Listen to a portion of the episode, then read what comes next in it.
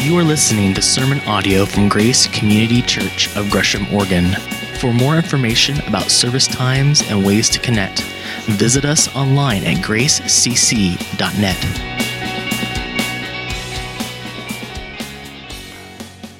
But we continue on today in our study of the Gospel of Luke, and we come to a passage that has a lot of layers to it, and sometimes it's it's misunderstood simply because it's in some ways a hard passage to understand, but it's such a great passage for us as a church family to look at and wrestle with and think about and consider together because it directly relates to celebrating what God has done, what God is doing, what God will do in our hearts and lives as individuals and as a church family. So we're going to just dive right on into this. I'm going to start reading from Luke chapter 11, starting with verse 14. So if you have a tablet or a phone or whatever electronic device you use to read scripture, get that out, turn it on, pull it up. If you're old school like me and you still read a hard copy Bible, go ahead and open to Luke chapter 11. And as we read this together, this is what I want you to watch for.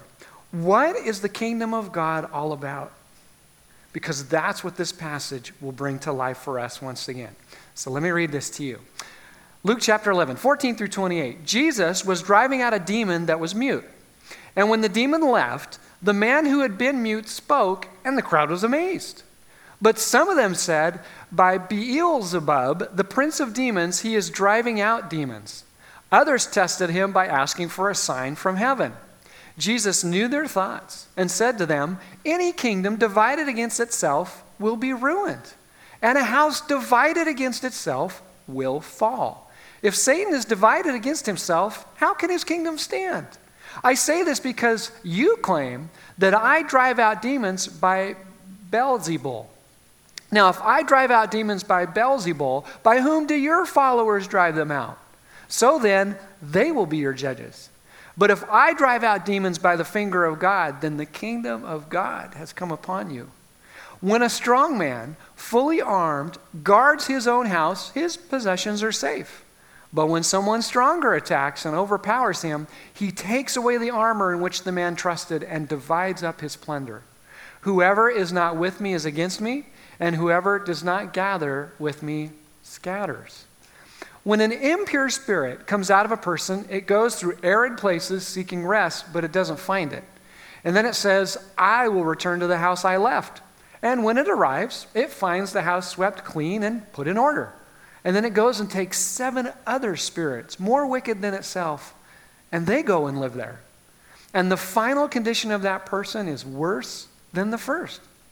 As Jesus was saying these things, a woman in the crowd called out, Blessed is the mother who gave you birth and nursed you. He replied, Blessed rather are those who hear the word of God and obey it.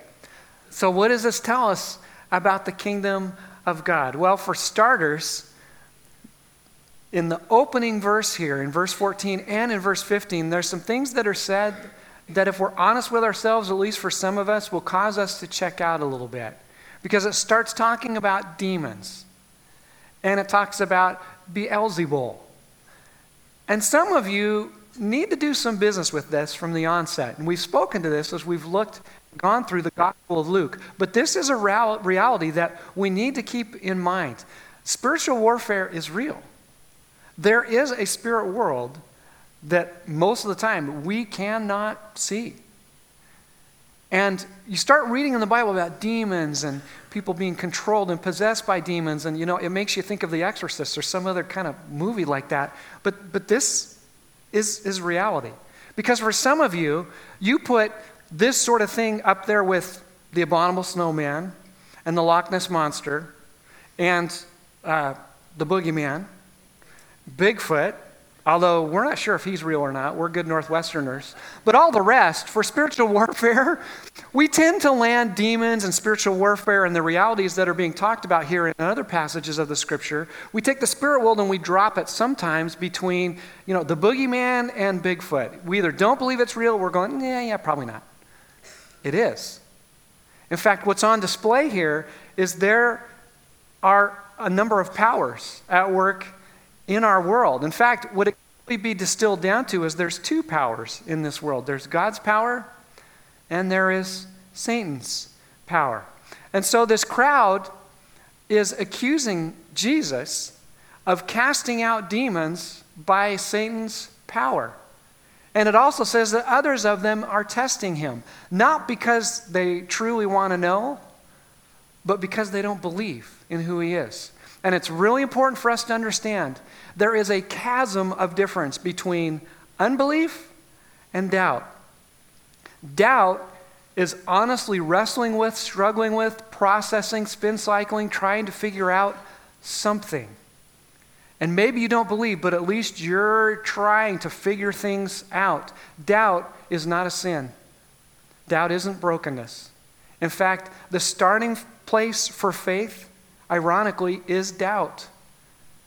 The first step towards truly believing in who Jesus says he was and who Scripture declares him to be is to be honest with yourself and acknowledge, I don't believe, but I'm willing to wrestle with it.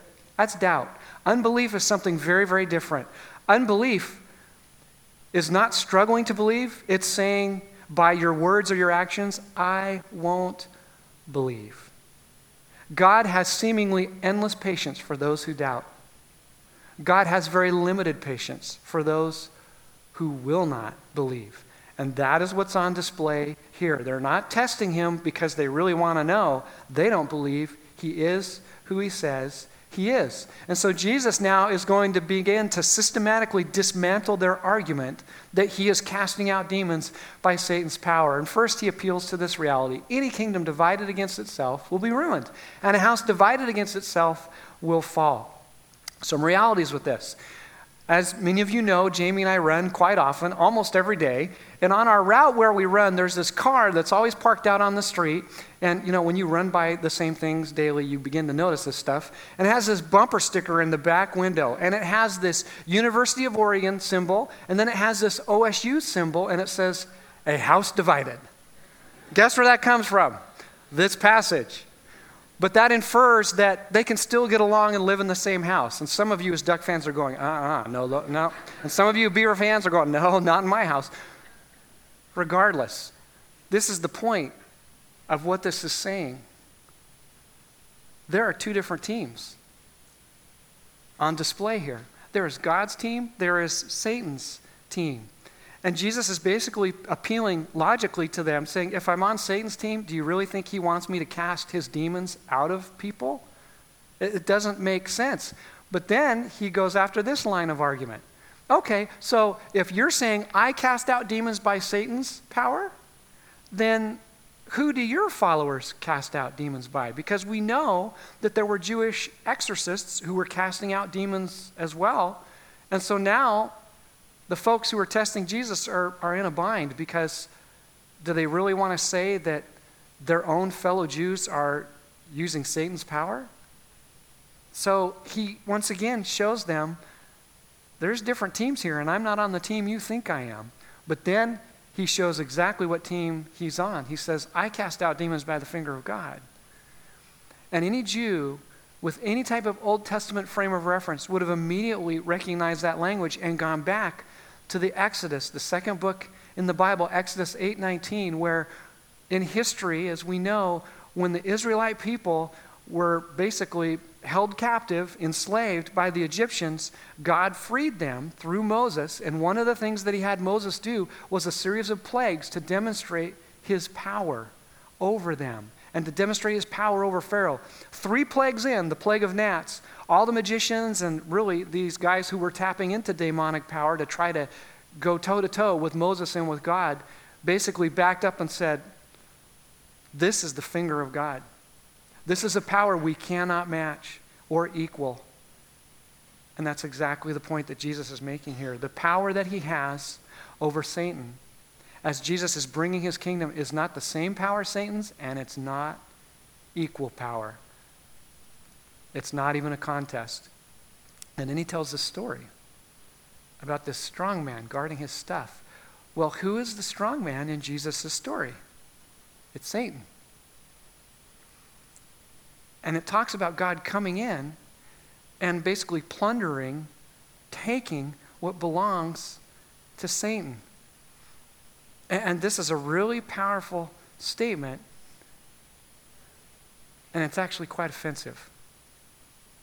Because it basically says there is no middle ground. You're either on God's team or you're on Satan's team. Because remember how Matt's sermon ended last week in the passage that he looked at with us. And it was an unbelievable sermon. If you haven't heard it, you really do need to go back and listen to it.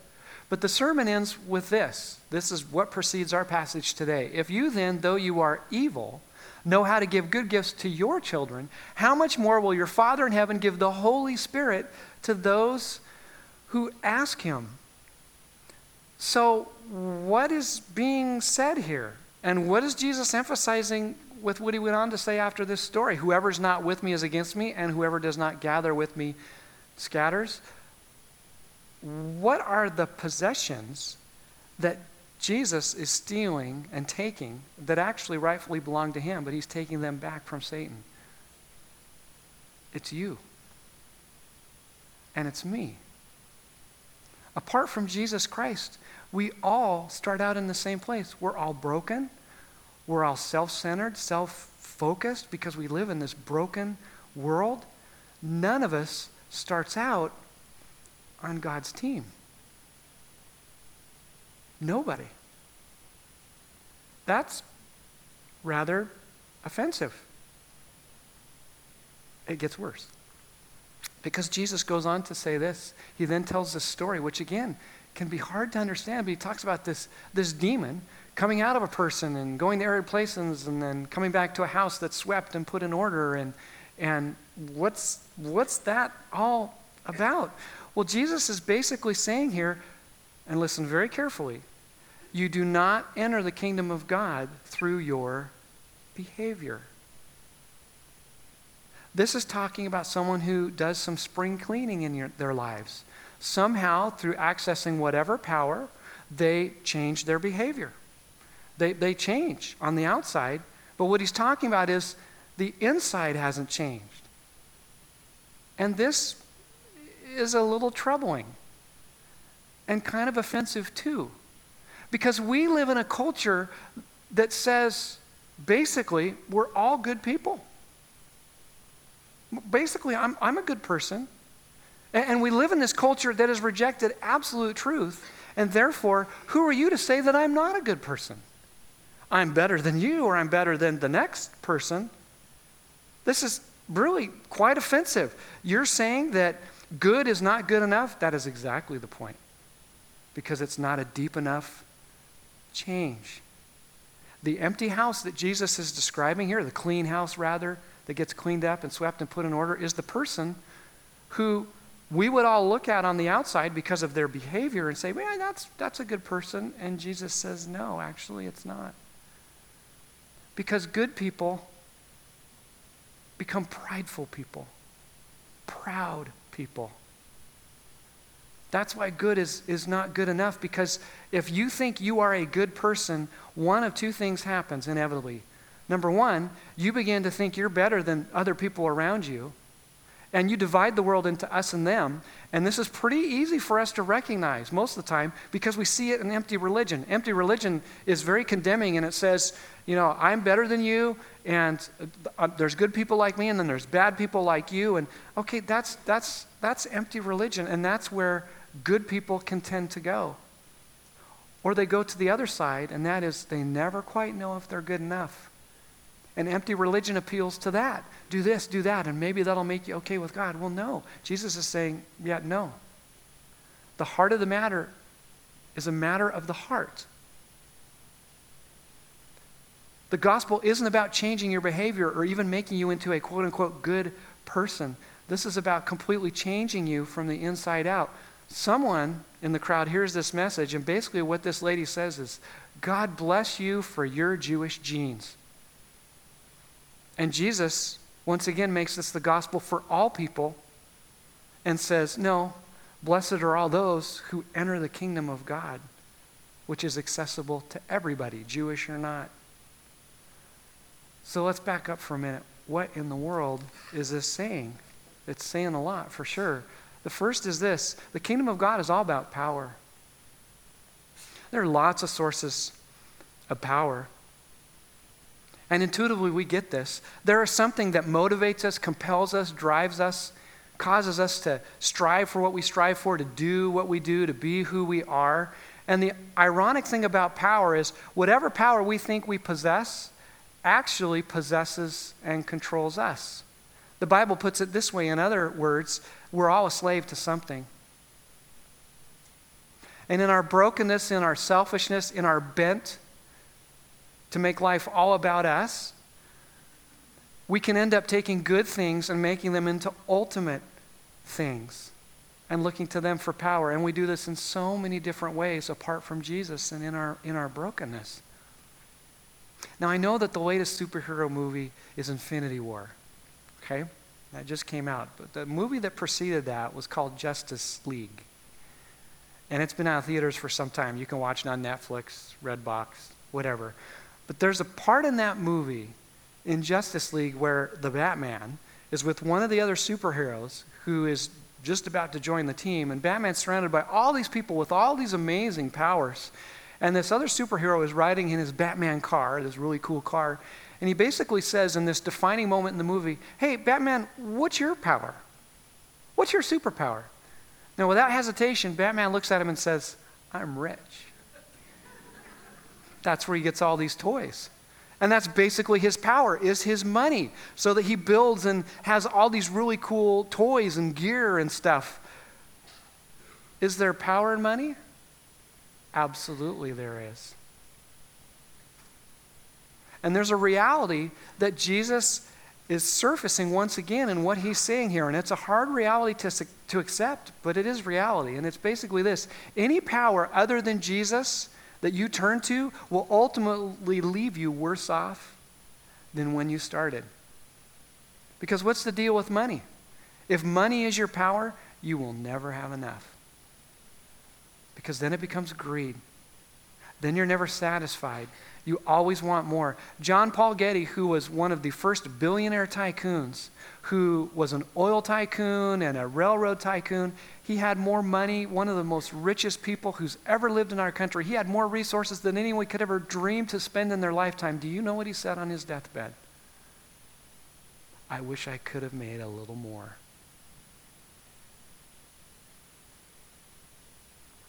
Any power other than Jesus we pursue will possess us and ultimately leave us in a worse place than when we started. At the end of the day, there are two sources of power in this life there's God's power or there's Satan's. And Jesus' power is the only power that will bless you and leave you in a better place than before you started because the gospel is all about life change.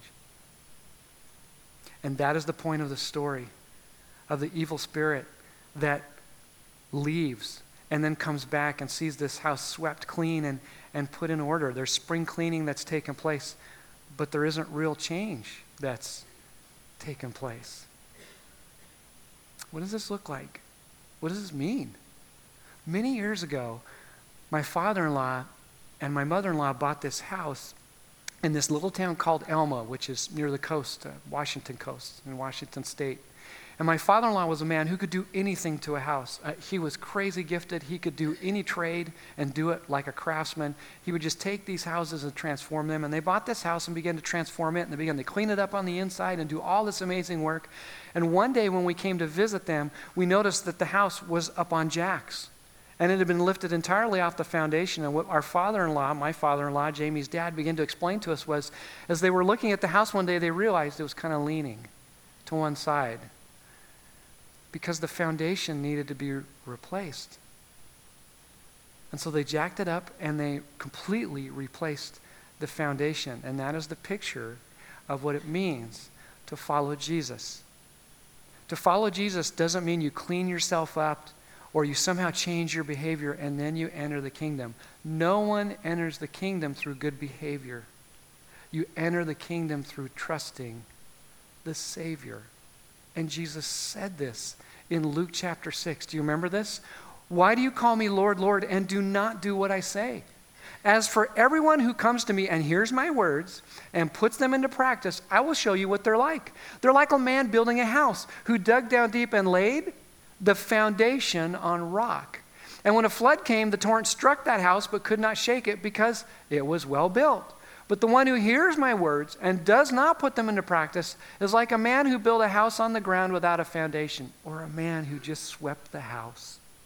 The moment the torrent struck that house, it collapsed and its destruction was complete. What is Jesus talking about here? He's talking about repentance. That's the difference. Repentance is not changing behavior, repentance is about changing your heart. It begins with a change of your mind that then impacts and influences your actions. And what does this practically look like for us? Many years ago, I was at a point in my life where I, Jamie and I were stuck in some things in our marriage that just were not good.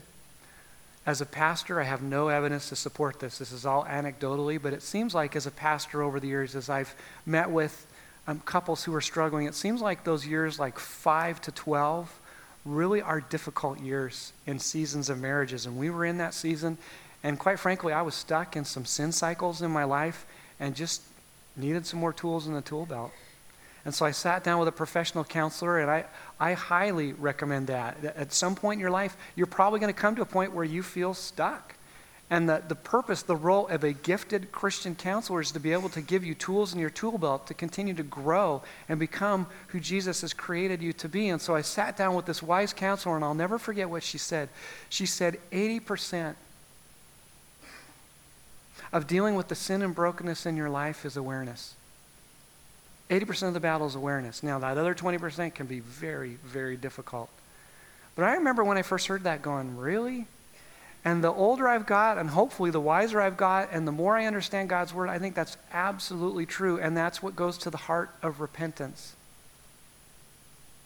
Because when we choose to turn away from our brokenness and we choose to trust and follow Jesus by receiving Him into our hearts as our Lord and Savior, now all of a sudden our inner core has been changed. The Bible calls it our heart. And now you will recognize sin and brokenness in your life. And folks, once we recognize it, then you begin to leverage Jesus' power through his Holy Spirit and your willingness to trust and obey him to begin to change and become who God's created you to be.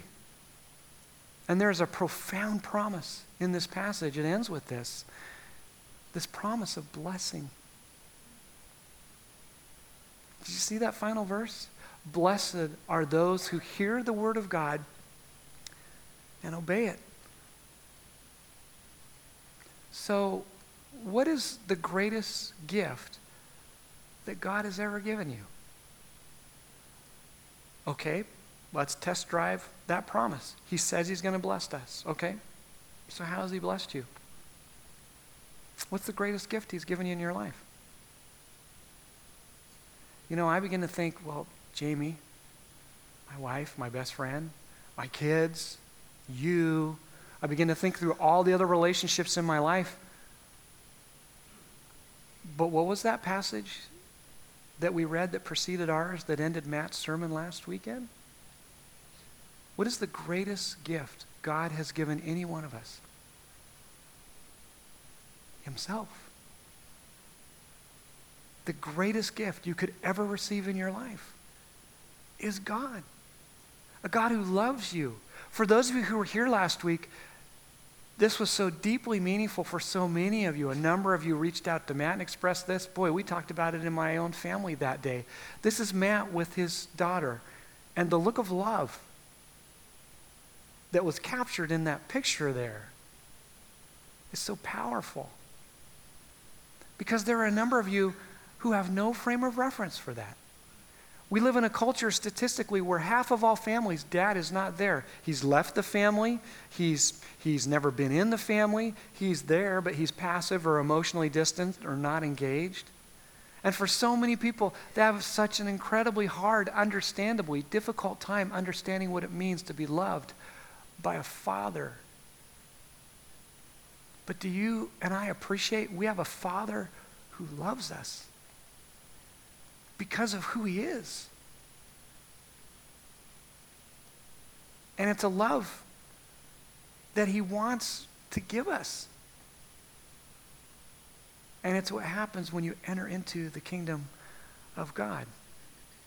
His love begins to transform and change you, and therefore you can love extravagantly and generously and sacrificially. Then you can begin to understand what he talked about in Luke chapter 6 about loving your enemies.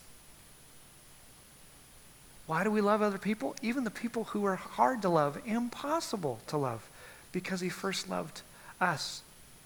And people who love like that, they bring the kingdom. And folks, you're bringing the kingdom. This is just one example that I want to share with you from someone in our midst. Good afternoon, Jay. I cannot tell you how much the sermon meant today and in my life just a few years ago. I have held Luke chapter 6 as the bedrock of my life as my life has changed. It was when my husband of 22 and a half years finally left for his mistress and left our family high and dry. I really began to understand that it was easy to love friends, but boy, was it hard to love enemies. As I went along the journey of the divorce, there were many times that I would remember, bless your enemy. I then started to think of what fruit of the Spirit that my husband, ex husband, was lacking, and I would pray for that fruit to come into his life. I knew that it was going to be really hard to hate him if I was praying for him. I tried to teach the children this. I'm not sure they all understood the meaning of loving your enemy. But today I'm so thankful for the understanding that we are called to love like Christ. I am not near to what Christ's love was, but it's a very clear example of how I should love. Today, after seven years in the courts and way too much money given to lawyers, I can honestly say that the Lord gave me a heart that has been completely healed. And my children have seen the Lord's work in my and their father's life. I am not sure if their father loves Jesus, but my children's father has since apologized to the children for the awful things that he did, and he has apologized to me.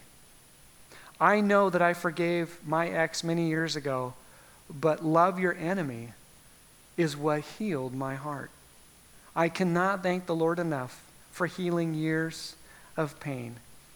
God is my Savior. Is he yours?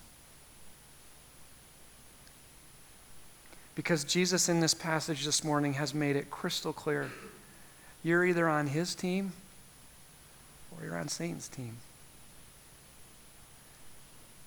And one choice will leave you far worse off than when you started. The other choice will leave you far better off than you could ever imagine. Typically, on a celebration Sunday, I will give you examples of how God has used our programs and give you statistics and give you tangibles like that. We very deliberately are not doing that today. We'll work some of that in when we look at more of our story next week with Vision Sunday. But for today, we want this to be a personal celebration of what Jesus has done in your life. I want you to look on those screens behind me. How have you experienced his power in your life? What have you walked away from? What are you walking towards?